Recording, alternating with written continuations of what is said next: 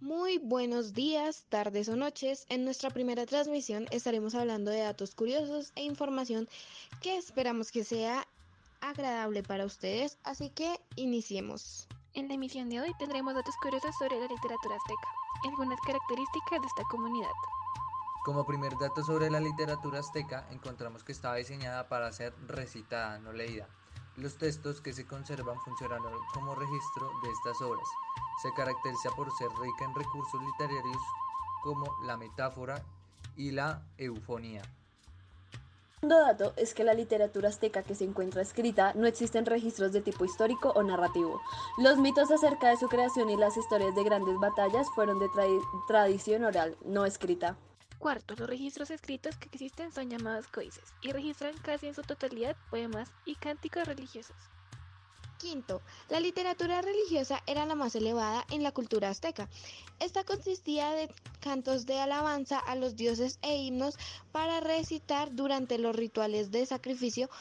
Se les llamaban teocuitac a esos cantos que estaban destinados exclusivamente a los sacerdotes.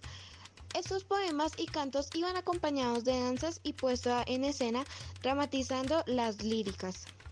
Continuamos con la ronda de datos interesantes, pero ahora hablando un poco más de la comunidad azteca.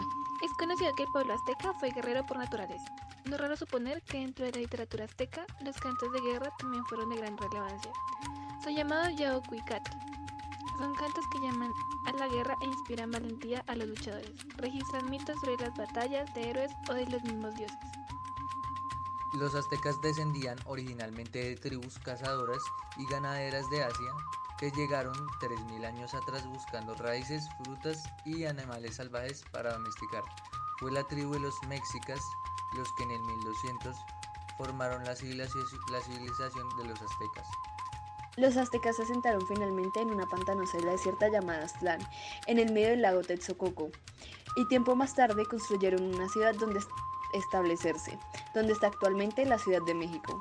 Los aztecas más pobres solían hacer una especie de sobres de maíz llamados tamales, que rellenaban de cosas varias, variadas como ranas, caracoles, huevos insectos, hormigas, saltamontes hervidos, hervidos, babosas, lagartijas y larvas rojas del cieno del fondo de los lagos.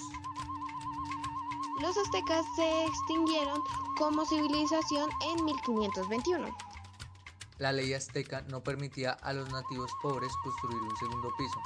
La mayoría de casas pobres estaban hechas de ramas y barro con tejados de paja. Algunos pobres fabricaban ladrillos cociéndose al sol, por supuesto no tenían ventanas ni muebles. Ahora un dato que les volará la cabeza. Los aztecas se comían solamente los brazos y las piernas de sus víctimas. Arrojaban los torsos a las aves de presa y a las mascotas salvajes de Moctezuma. Eh, las calaveras se utilizaban en las estacas o para decorar las paredes. El resto de pedazos eran quemados en grandes hogueras, ya que la tierra era un tesoro escaso y no se podían permitir usarla para enterrarlos. Amigos y oyentes, hemos finalizado nuestra emisión de hoy. Sin embargo, mañana a las 12 del mediodía nos podrán escuchar de nuevo. Y recuerden que tendremos datos muy, eh, muy interesantes de diferentes temas.